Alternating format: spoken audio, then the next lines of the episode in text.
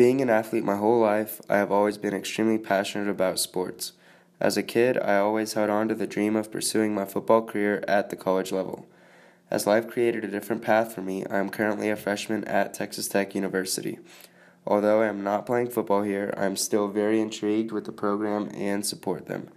With D1 schools in the South being solely based around the football programs with all the entertainment they bring in, I have always been curious as to why the players are not being paid.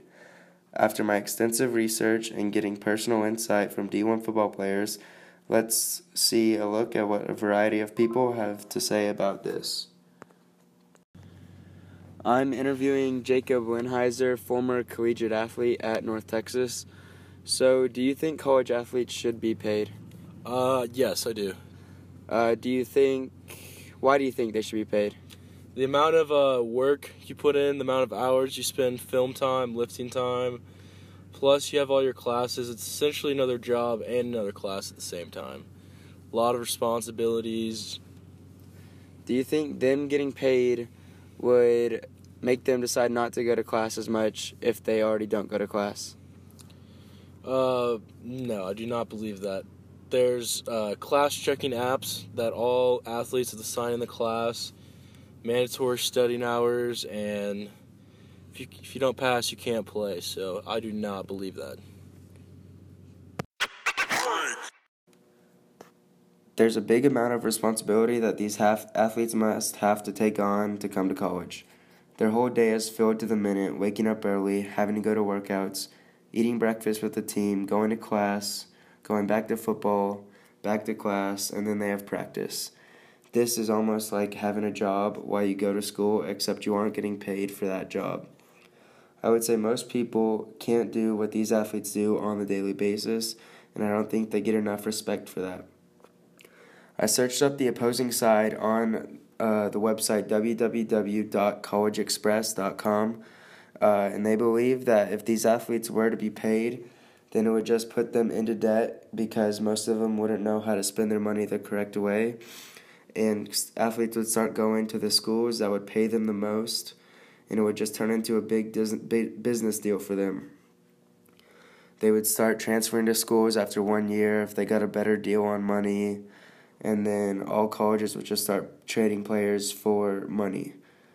I don't think this would happen because the main goal would still be to make it pro for these athletes, and they would do what's best for them and their family.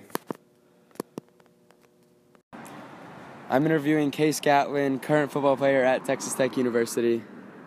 Uh, do you think student athletes should be paid? Yes. Why do you think they should be paid? Uh, just because all the work we put in, and then also how much money we bring to the school. Uh, do you think these student athletes getting paid would make them more likely not go to class? No, because you still have to pass to play.